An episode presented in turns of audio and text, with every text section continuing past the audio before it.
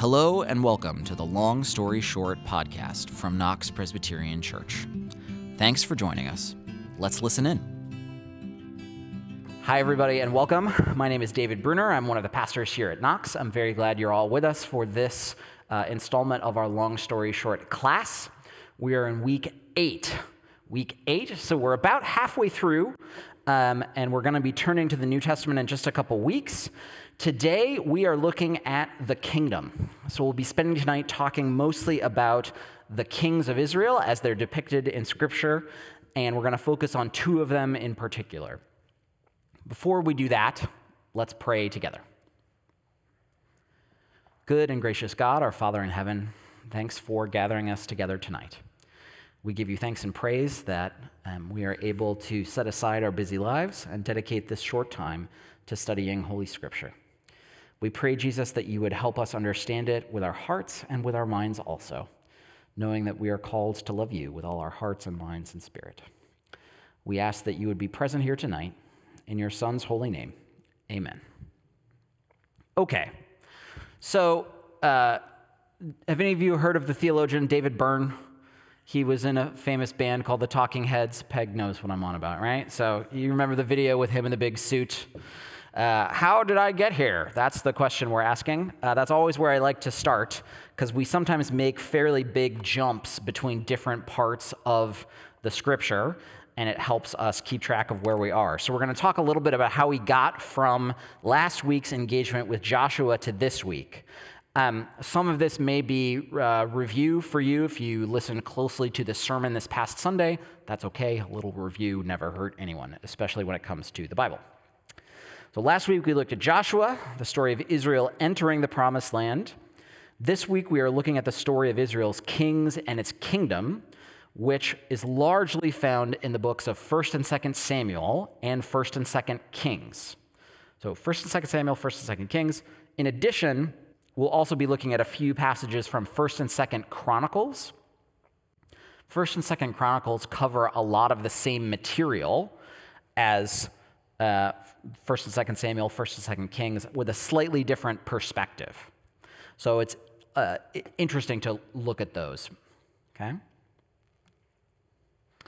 So this past Sunday, we uh, you heard a sermon on 1 Samuel 8. Um, I'll recap the basic message of that for you now.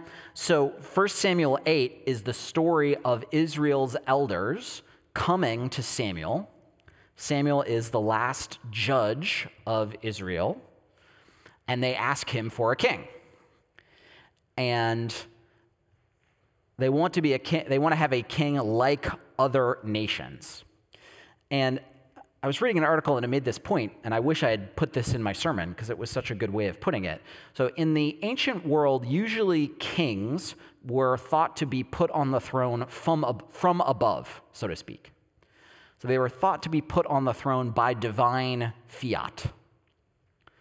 So if you look at other ancient Near Eastern countries like Babylon, for instance, essentially they would say, There is a God, God's name is so and so, and God has put this person on the throne, right?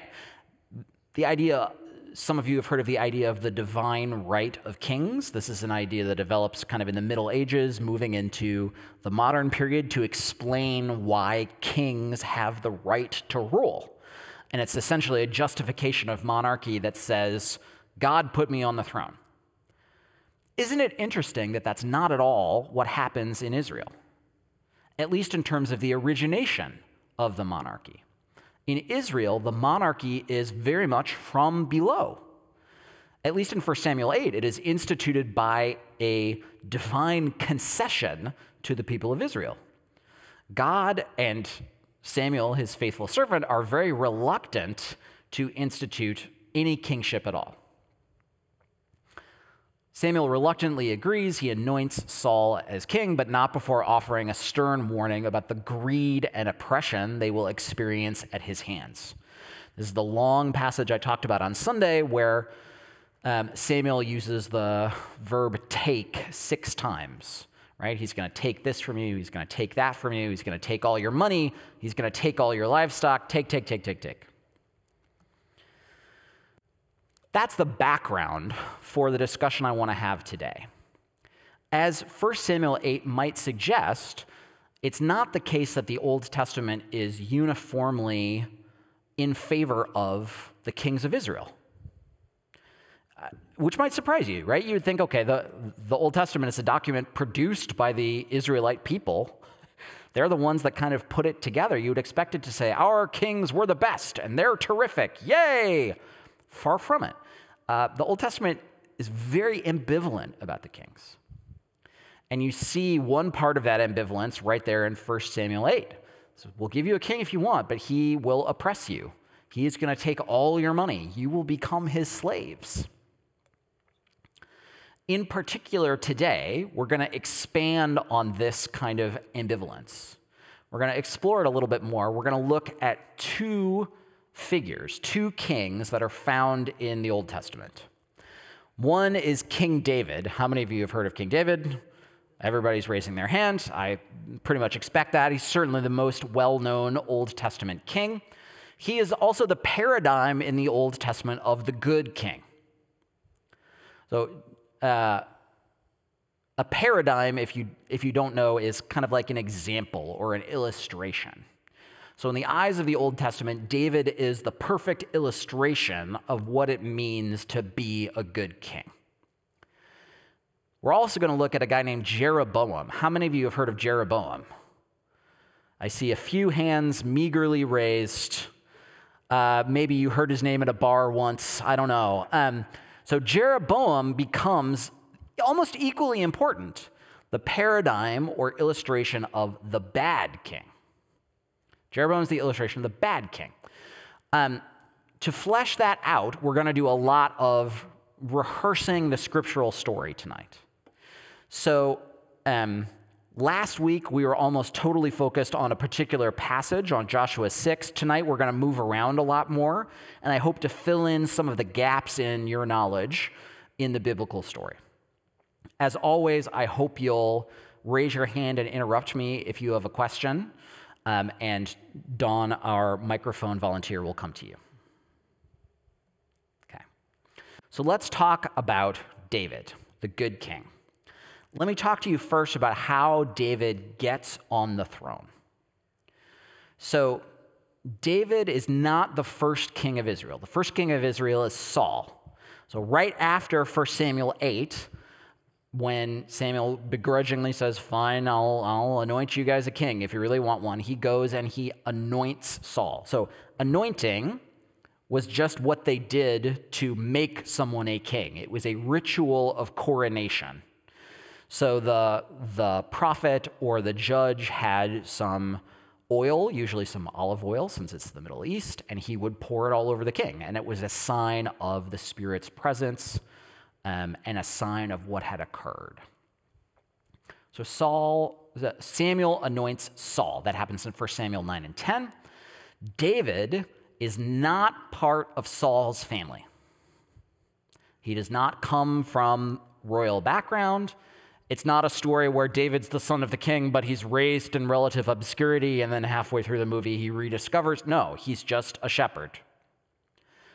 So, um, generally speaking, this already that fact indicates that some sort of conflict is going to happen. Because how do monarchies work? Who, when a king dies, who's supposed to reign after the king?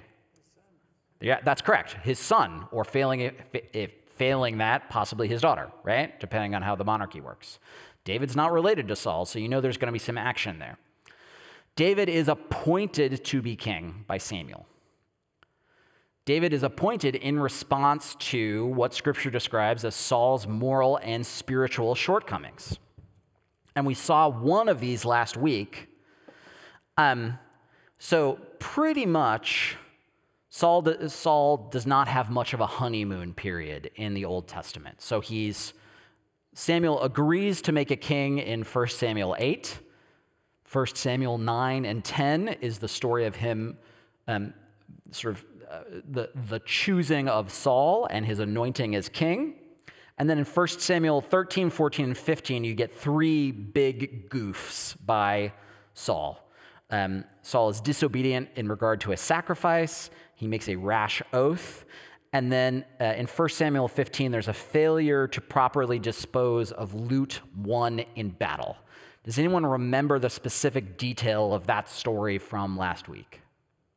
He was supposed to get rid of all the cattle and the sheep and all of the goods, and he kept the goods to continue building. Mm-hmm. Sorry. You got it. And he kept the livestock to enrich. That, that's correct, yeah. And he, he also kept the, the king.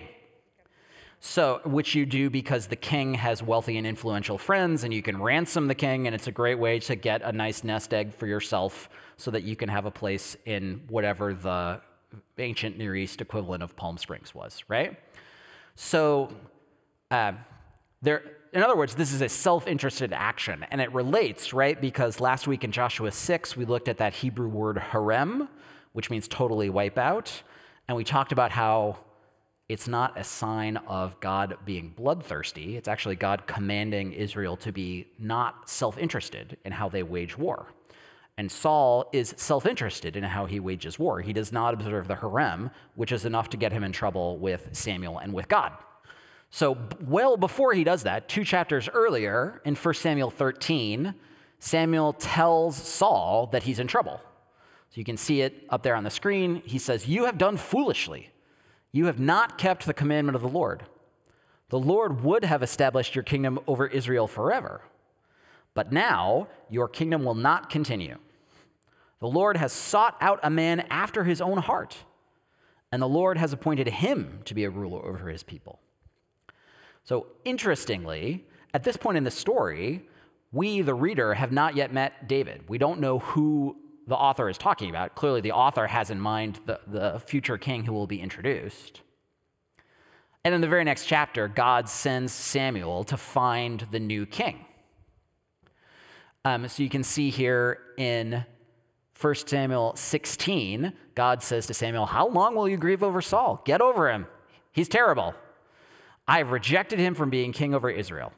Fill your horn with oil. Why? Because you're going to anoint someone and set out, uh, and I will send you to Jesse the Bethlehemite. So, show of hands, how many of you know the famous story of David being selected to be king?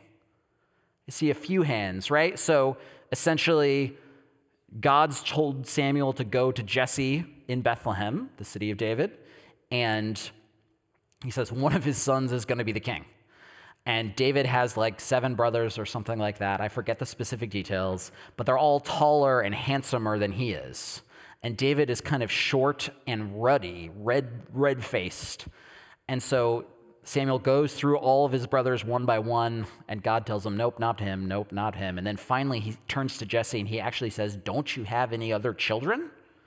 And Jesse says, Well, yeah, the youngest one, the one who's the least significant by the standards of the ancient Near East is he's out in the field, he's keeping the sheep, but you, clearly you don't want him. And Samuel says, Bring him here. And then God says, That's the one. Famous story, wonderful story. So that's how David becomes king. What's the problem in this scenario?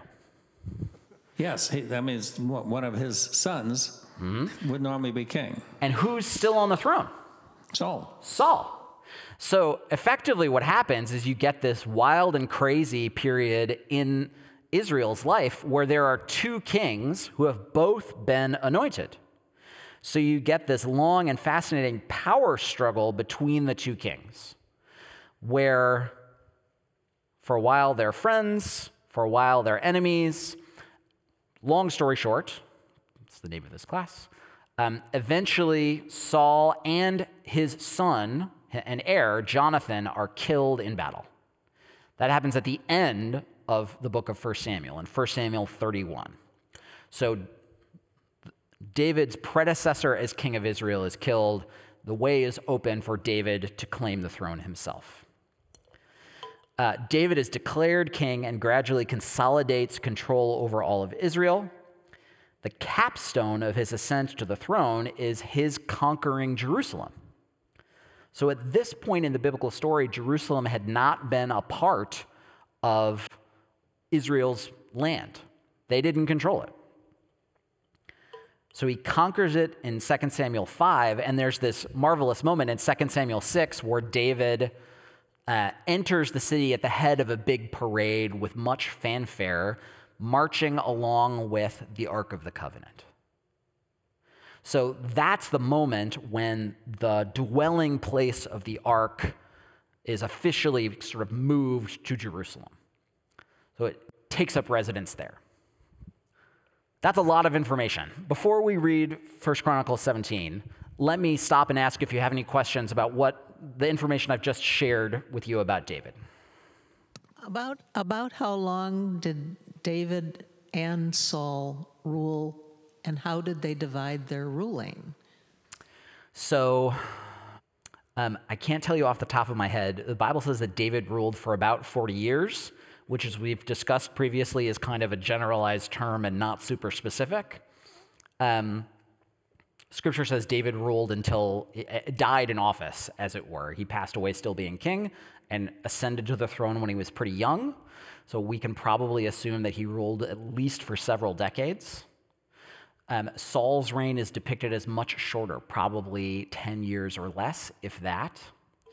Um, most of the commentaries produce a kind of conjectural list of the reigns of many of the different early kings, uh, which I can share with you if you're really curious. But David's reign was long, Saul's reign was short. But the overlap. Oh, that, yeah, that I'm not sure about. So, yeah, a, a couple of years would be my guess. Anything else I can explain? This is a lot of background so far. Are you all with me? Okay, good. So, now what I want you to do is turn to 1 Chronicles 17, verses 1 through 15. This was one of the texts that uh, was our assigned reading for last week, so it might be familiar to some of you, but um, we're going to take a minute and read it. I'll read it out loud for us, and then we'll do our usual deal and turn to a neighbor and discuss it with them. Okay. So this is 1 Chronicles 17, verses 1 through 15.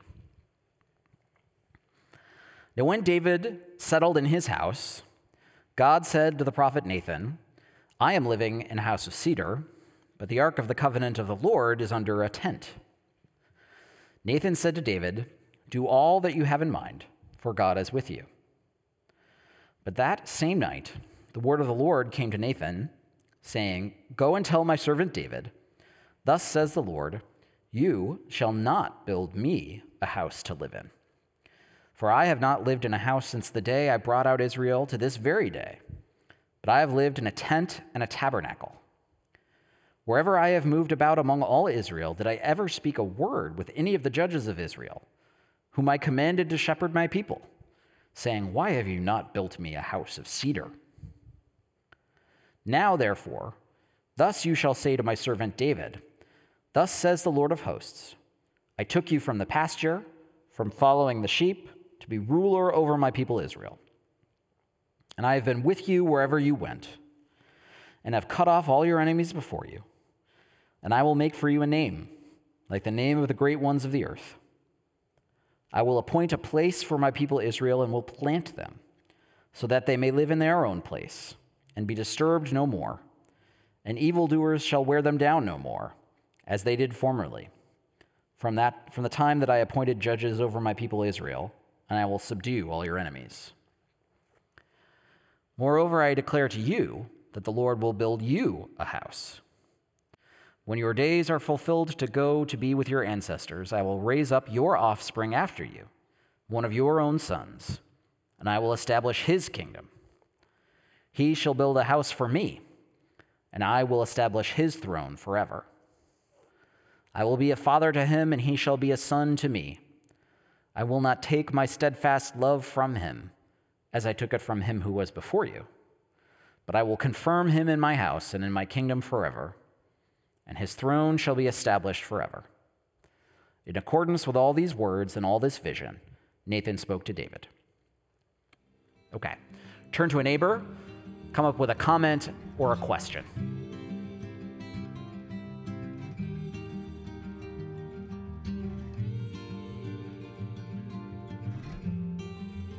Okay, so let's come back together.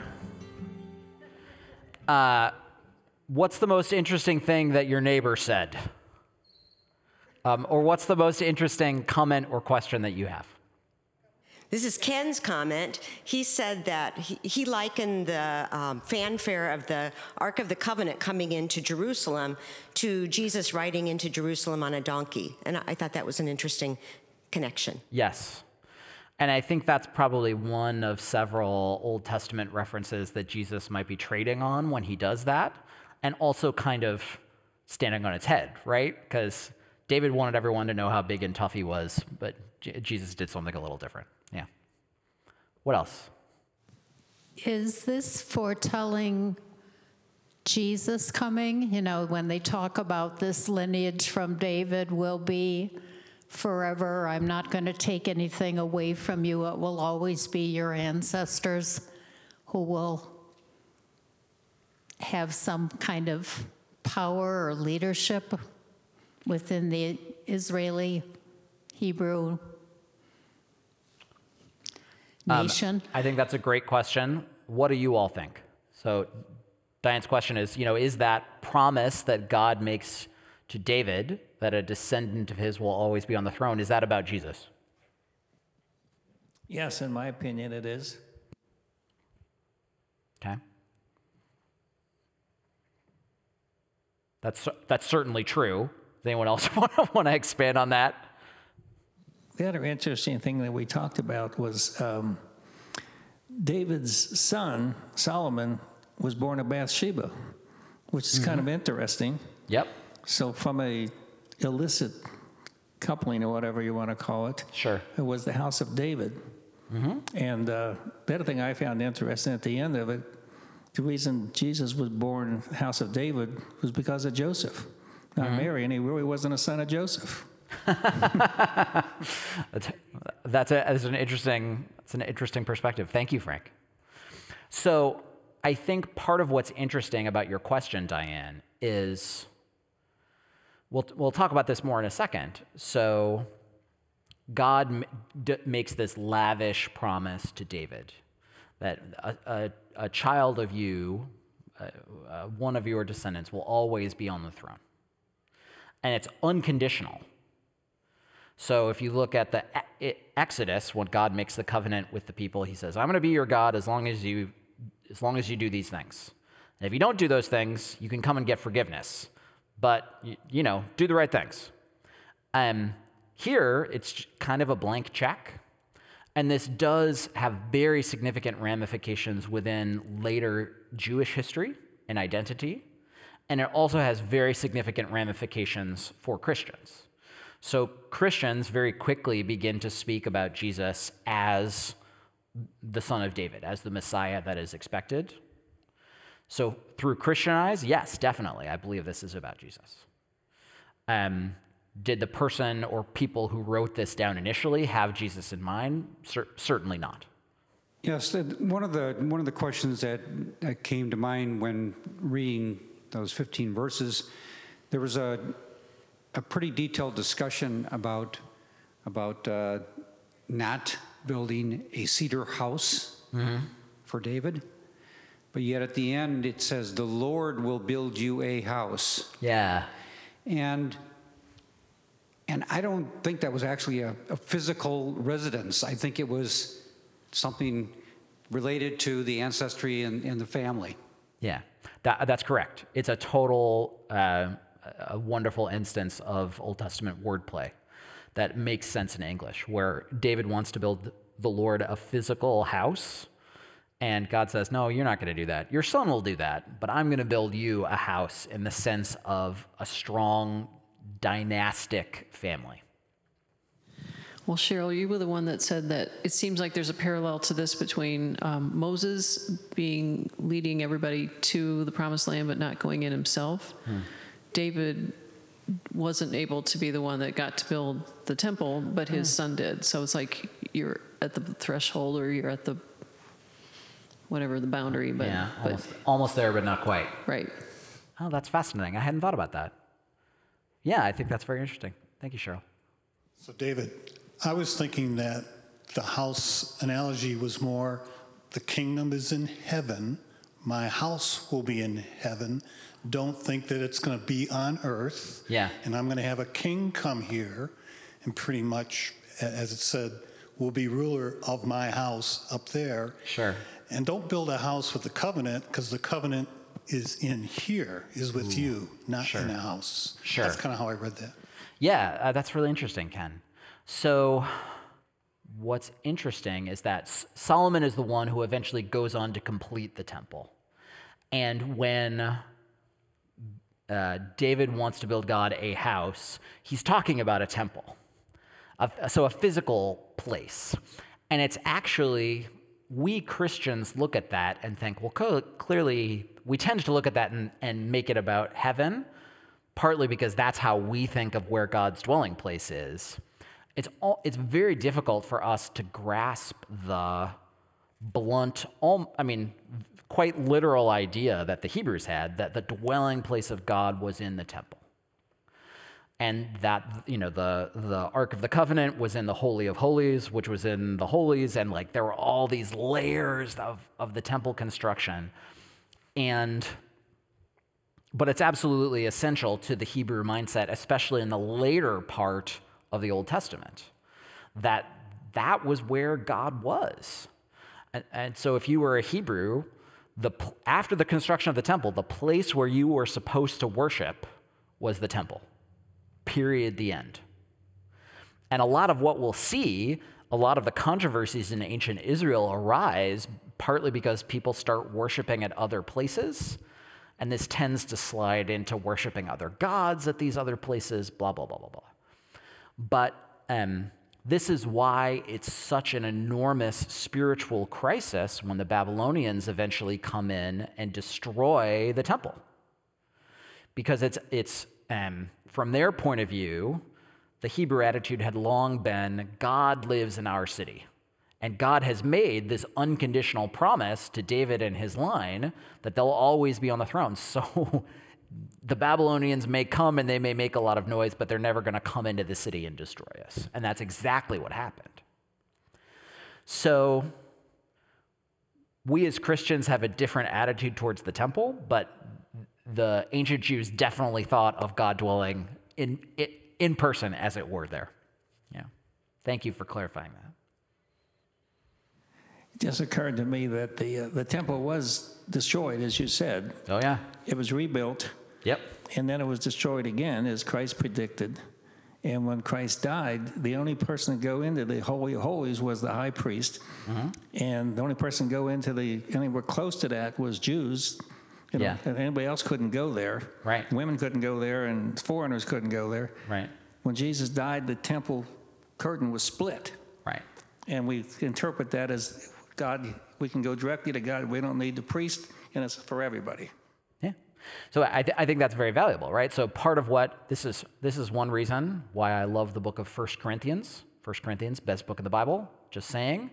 Um, it has a lot of awesome stuff to say about the temple, and one of the things that Paul says is the church is the temple. The church, which is composed of Jews and Gentiles. So in the old temple in Jerusalem, you know, you had the the inner court was only for Jewish men, and then you had a court outside of that for Jewish women, and then right outside was the so-called court of the Gentiles, which is where ordinary schmoes like you and me who weren't Jewish would be allowed to go, but no further. And yeah, I mean, uh, Christianity says, okay, God's dwelling place, the God where the place where God really and unambiguously dwells is among his holy people, the church of God. Which is, and, and only if you get how literal they were about God living in the temple, can you get how literal Paul is about God dwelling in the church. So the next time someone says, Well, I believe in Jesus, but I can worship him on my own, I don't need church to do that, you just say, Go and read 1 Corinthians, the best book of the Bible. Because I think Paul, if you understand what Paul's saying there, he totally nails it. Anyway, okay, let me keep going. Um, thank you for your questions. This is really good. So, this slide we've t- touched a little bit on already. Note the astonishing nature of the promise God makes to David here. a son of David, someone in David's line is going to be on the throne forever.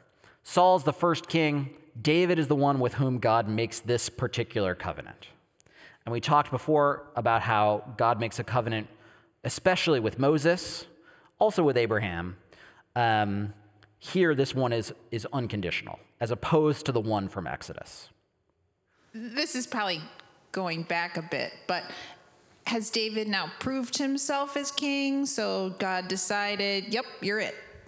Because um, Saul didn't do a very good job. And did God make any promise to Saul that he, I mean, he didn't, but. Right. Like, and, and why is David the one like, yep, you. Great question. and the answer, as so many things in the Bible, is very mysterious. So let me let's talk about this. Um, so, why does God make this extravagant promise to David? In some ways, David is just a better king than Saul, than many of the other kings of Israel. He is brave and powerful in battle. Many of you know the story of David and Goliath, for instance.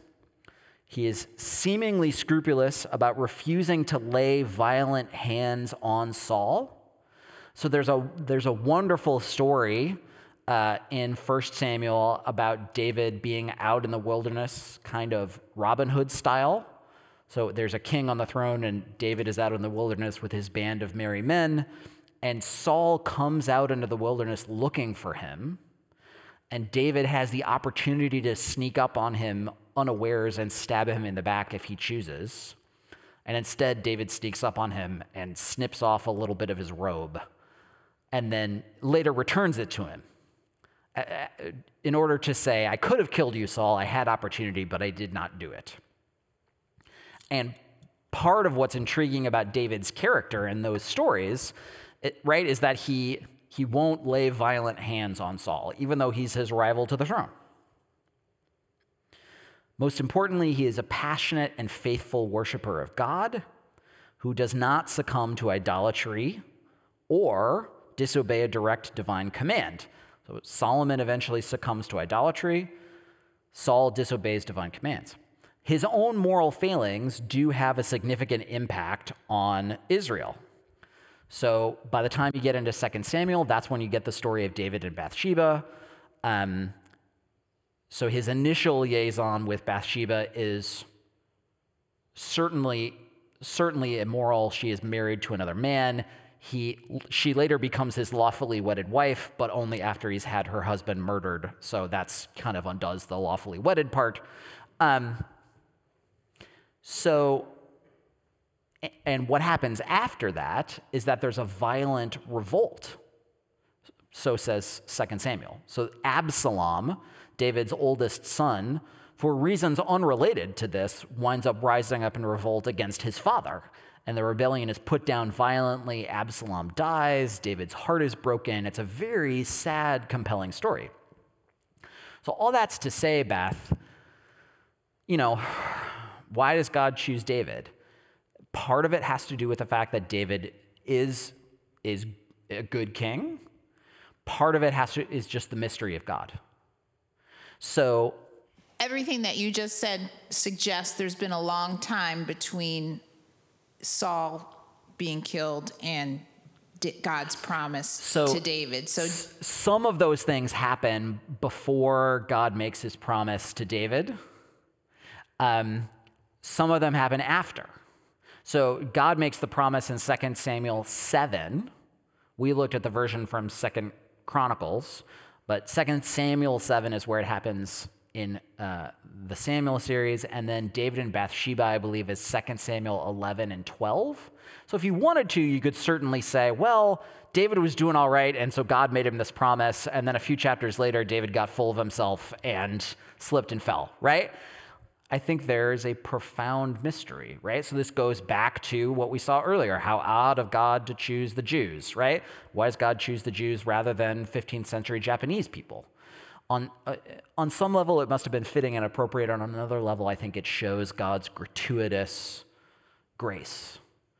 That there, there may have been nothing in particular about David or about the Jews as a people group, other than that God chose them. Okay, so now we're going to talk about Jeroboam, the bad king. So, all of you had heard of David. David's the most famous good king in the Bible. He's the paradigm of a good king. Now we're going to talk about Jeroboam, the bad king. My name is David. I've met a lot of other Davids in my life. I've never met one Jeroboam. Maybe if you go to Israel, I will say, in my, my limited experience with people from Israel, they do like to name folks after um, characters from the Old Testament, including some of the more obscure people in the Old Testament. So there may be a few Jeroboams there, but Jeroboam is a pretty bad dude. So I'd be surprised if it were the case, even there. David dies and is succeeded by his son Solomon. How many of you have heard of Solomon? Almost all of us, right? He's a familiar guy. Uh, that happens in 1 Kings 2. Solomon is a good king in many ways. He is not as good as David, at least in the eyes of the Bible. Some of you may be familiar with the story from 1 Kings 3, where God comes to Solomon in a dream and says, Okay, Solomon, what do you want? Tell me what you want, and I'll give it to you. And does anyone know what Solomon says? Wisdom. Yes, Solomon says, I don't want riches, I don't want fame or fortune, just give me wisdom. And this request pleases God. And so God says, Yes, I will give you wisdom, and also I will give you fame and fortune and riches and everything that you didn't ask for because this request pleases me. It's a very beautiful, lovely story. Does anyone know what famous story follows immediately after Solomon asks for wisdom? Uh, two women claiming Yes. the same baby. Frank's batting a thousand tonight. Well done. Yeah. So the, the famous story about the two women having a dispute over the baby and who the baby belongs to. And Solomon famously resolves it by saying, well, if they can't decide, cut the baby in half and let them each have half of it. And one of them says, fine, go ahead. And the other one says, oh, no, no, no, no, no. And Solomon says, that's the mother, right? So this, it's, it's Solomon's wisdom put into practice. So Solomon is a wise man, and we also see him, he does in fact build and complete the temple. So it's in Second Chronicles 6 7. I think that was some of the reading. You can also read the version you find in Kings, 1 Kings 6 and 8. The temple is very lavishly decorated. So gold, silver, what, what may have you. Quite remarkable. Yet Solomon also falls into idolatry he winds up worshiping gods other than the Lord, even building houses of worship for foreign deities within Israel. So, famously, the story is that Solomon has a million wives and a million concubines. It's not a million, it- it- that's, it's like several hundred. It's far more than any reasonable human being would ever want to have. And some of them are foreign born, and this entices him to begin practicing the religion of his wives along with um, the Judaic religion. So, the, the characteristic concern of this part of the Hebrew Bible for faithfulness to the Jewish God, unique faithfulness to the Jewish God, um, religious monogamy, if you will. Um, it is against the background of Solomon's failures that Jeroboam first comes on the scene as the leader of a revolt against Solomon. So that's 1 Kings 11. So Jeroboam is no relation to Solomon. He is not a son of his. Solomon's son, and this is a very confusing touch, Solomon's son is named Rehoboam. So you got Jeroboam, who's not related to Solomon, and you got Rehoboam, who is Solomon's son. It's a little confusing. I'll keep explaining it so it'll stick in your head. Um, due in part to the foolishness of Solomon's son, King Rehoboam, the 10 northern tribes of Israel eventually revolt and establish their own kingdom under Jeroboam. Um, and this is where you get the so called divided kingdom. So, all 12 tribes of Israel, the Bible tells us, are united under David. What you find in the northern kingdom is uh, the northern kingdom is called Israel, and it's ruled by Jeroboam, the guy who is not related to Solomon. The southern kingdom is called Judah, and it's ruled by Rehoboam, the guy who is related to Solomon. The way I remember this is that Judah has Jerusalem. So the southern kingdom is where Jerusalem is. That's the city of David. They have the Ark of the Covenant, but it's much smaller geographically. All 10, they only have two of the 12 tribes. 10 of them are up north. In many ways, aspects of Jeroboam's rise to the throne kind of mirror or parody David's own rise to the throne. Um, it's possible that there is a sense in which they're painting uh, Jeroboam as like the anti David, which would make perfect sense given how he's depicted throughout the Old Testament. So both David and Jeroboam are not part of the royal household, they're not in line for the throne. Both are appointed in response to the sins and mistakes of another king. So David's appointed in response to Saul's errors and sins. Uh, Jeroboam comes to the throne in part due to the, the idolatry of King Solomon. And both are called to kingship by a prophetic figure. So Samuel is the one who calls David to the throne in response to God's leading. There's a prophet named Ahijah who does this for Jeroboam. And he, he basically grabs Jeroboam and says, Okay, God's going to make a king out of you to punish Solomon. So that's in 1 Kings 11. So they're sort of, Jeroboam is kind of the funhouse mirror image of David. So he's like David if you, you, know, you stand in front of a funhouse mirror and your image is distorted and there are some similar features to how you think you normally look, but you think, gosh, my neck isn't three feet wide. Why is it looking like that, right? That's what Jeroboam is like. The key contrast, of course, is that David loves God, faithfully propagates true worship, and unifies the kingdom, while Jeroboam does the opposite. He pursues power and self interest, propagates false worship, and divides the kingdom.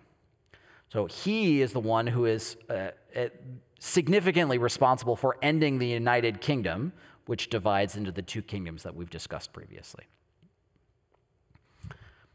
Are you all with me at this point? Okay. So let's read some Bible.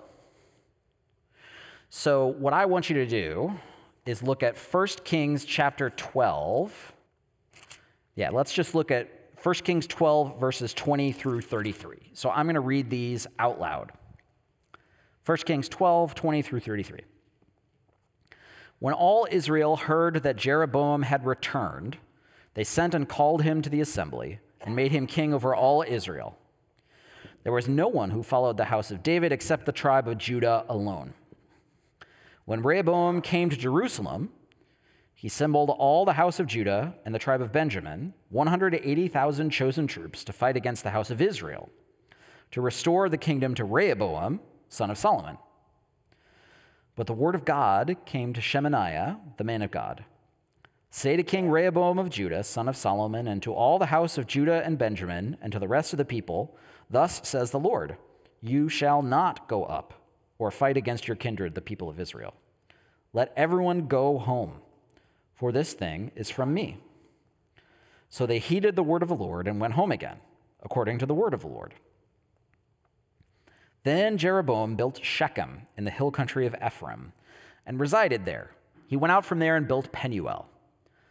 And then Jeroboam said to himself, Now the kingdom may well revert to the house of David. If this people continues to go up to offer sacrifices in the house of the Lord at Jerusalem, the heart of this people will turn again to their master, King Rehoboam of Judah. They will kill me and return to King Rehoboam of Judah. So the king took counsel and made two calves of gold. He said to the people, You have gone up to Jerusalem long enough. Here are your gods, O Israel, who brought you up out of the land of Egypt. He set one in Bethel and the other he put in Dan. And this thing became a sin, for the people went to worship before the one at Bethel and before the other as far as Dan. He also made houses on high places and appointed priests from among all the people who were not Levites. Jeroboam appointed a festival on the 15th day of the eighth month, like the festival that was in Judah, and he offered sacrifices on the altar. So he did in Bethel, sacrificing to the calves that he had made and he placed in Bethel the priests of the high places that he had made. He went up to the altar that he had made in Bethel on the 15th day in the eighth month, in the month that he alone had devised. He appointed a festival for the people of Israel, and he went up to the altar to offer incense. Take a moment, turn to your neighbor, ask a question, make a comment, talk about this passage. We'll come back in a moment.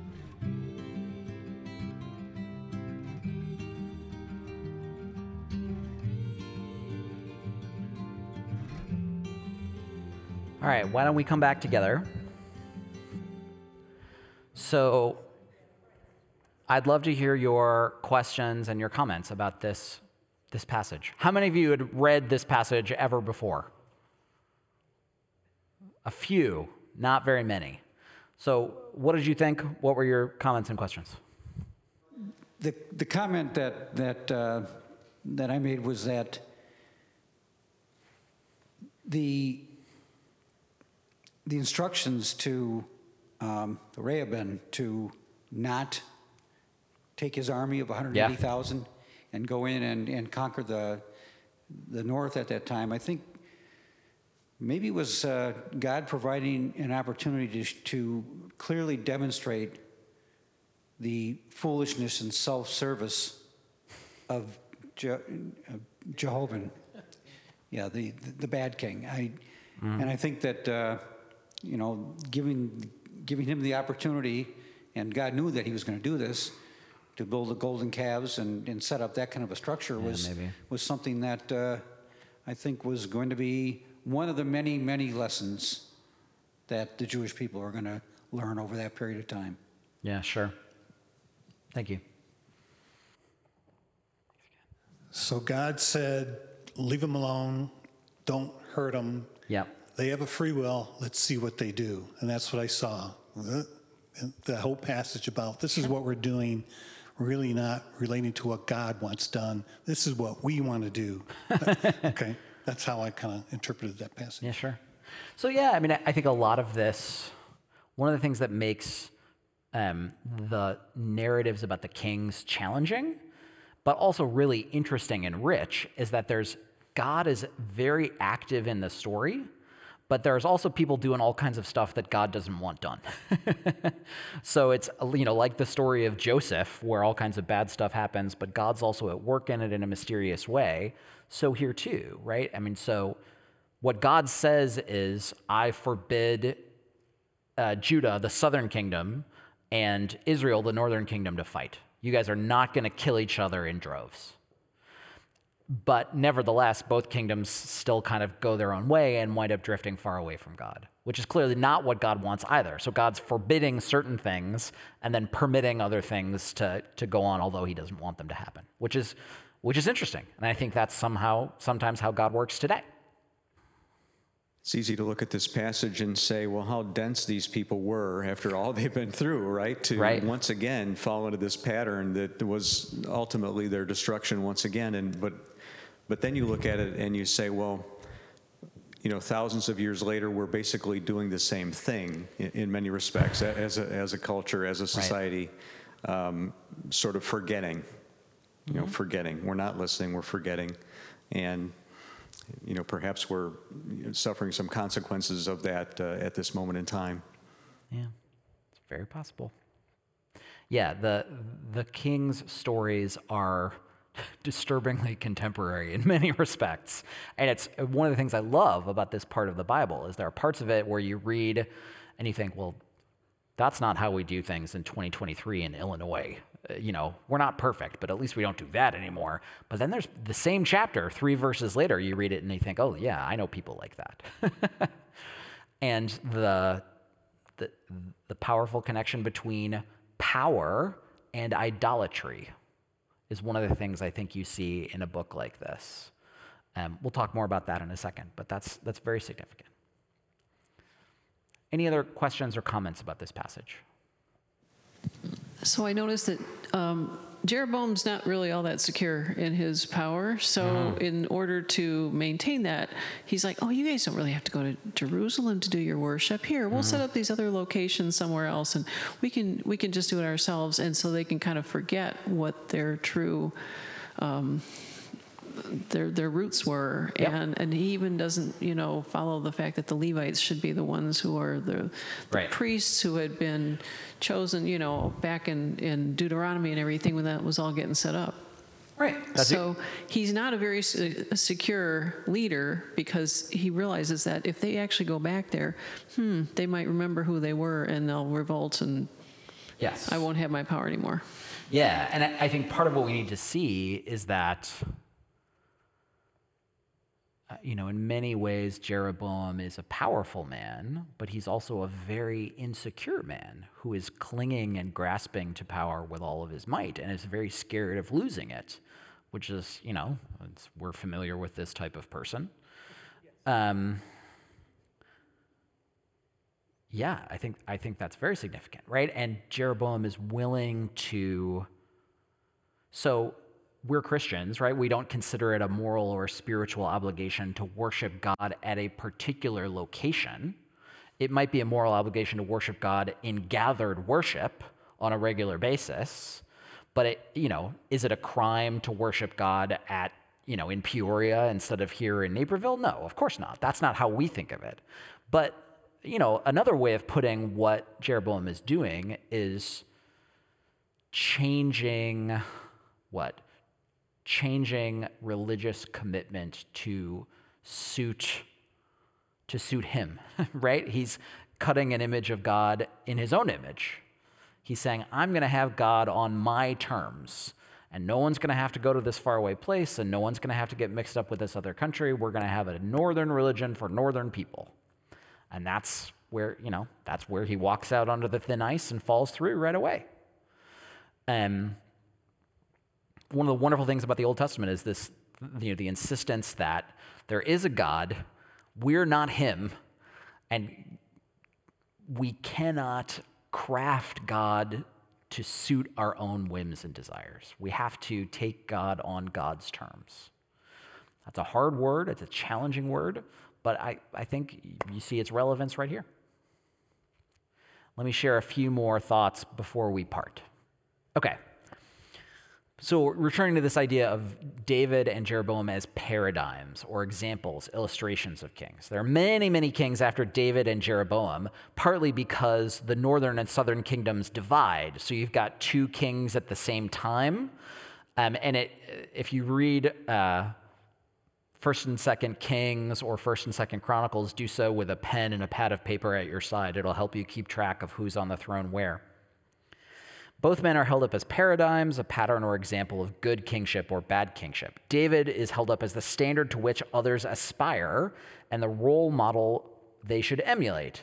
So, for instance, when Solomon prays for wisdom in 1 Kings 3, here's what God says God says, And if you walk in obedience to me and keep my decrees and commands as David your father did, I will give you a long life. And what you see throughout the rest of the Deuteronomistic history, throughout the rest of this unit of the Old Testament, is a kind of refrain. So it's in 1 Kings 9, 1 Kings 11, 1 Kings 14, 1 Kings 15. A king, so they'll, they'll say, so and so was king then. And he was pretty good. He walked in the ways of David. Or it'll say, he was pretty good. He walked in the ways of his father David, but he did this one thing that was wrong, and that was not okay. But aside from that, he walked in the ways of David. So all the good kings are evaluated with regard to David after that. So it's, you know, uh, for a long time when I was a child, people would say, oh, so and so is good, but he's no Michael Jordan.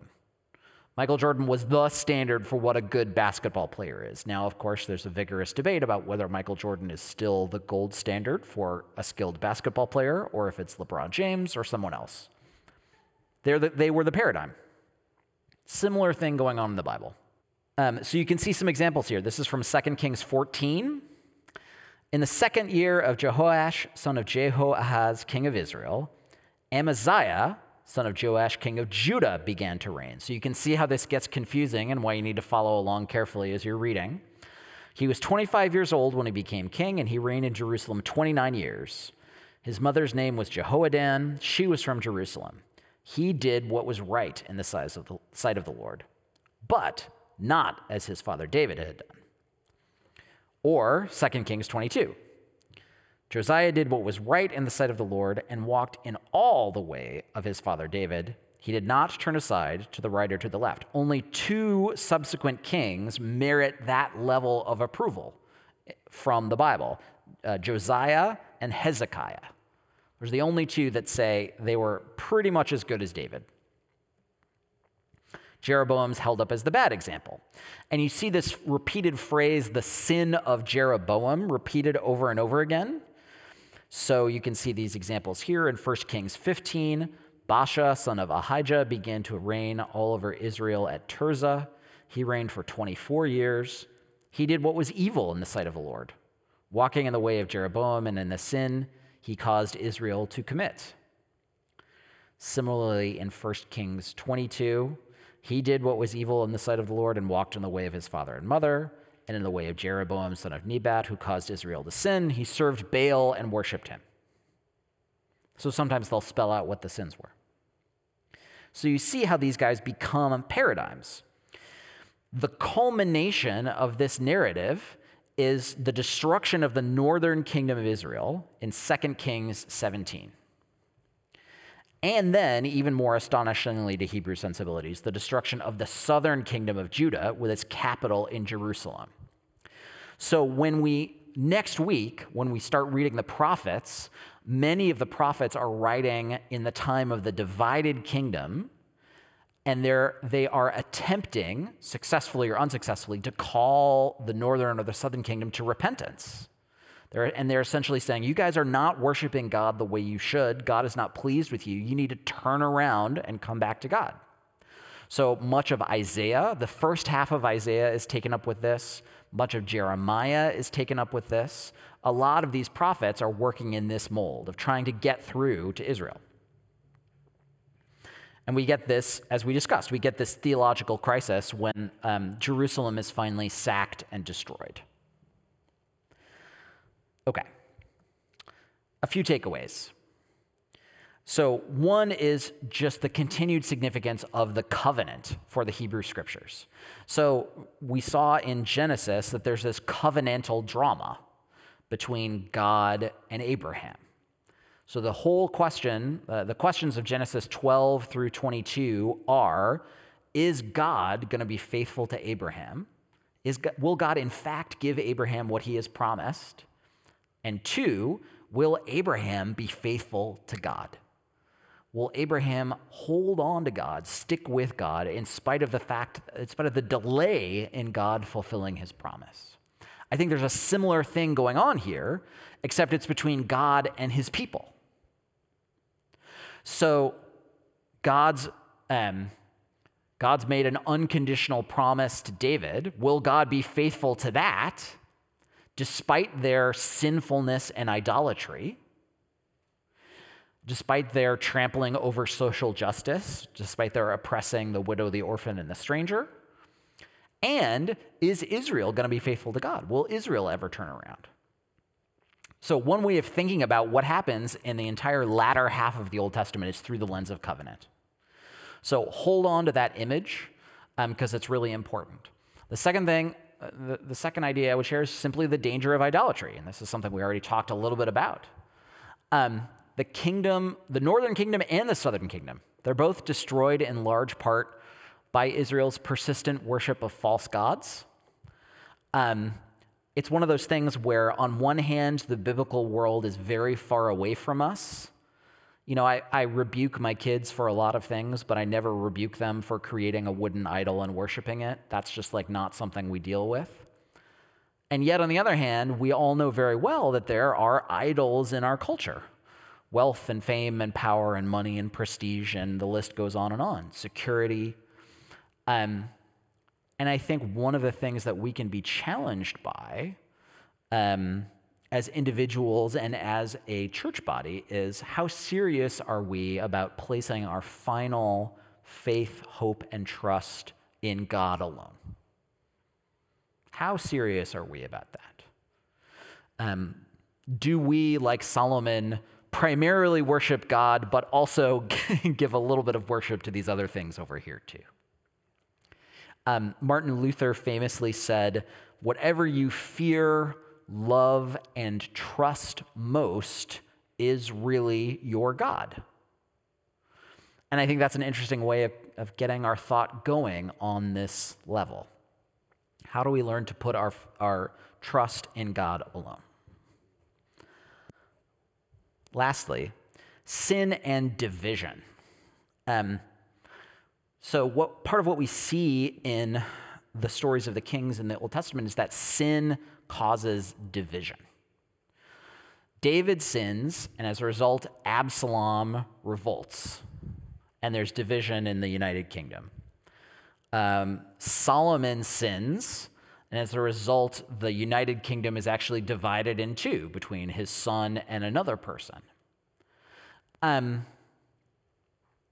it sounds obvious once you point it out, but I think it's, it's actually a very powerful message. So, one effect of the Holy Spirit is to produce unity among those who possess it, and one effect of sin is to drive people apart.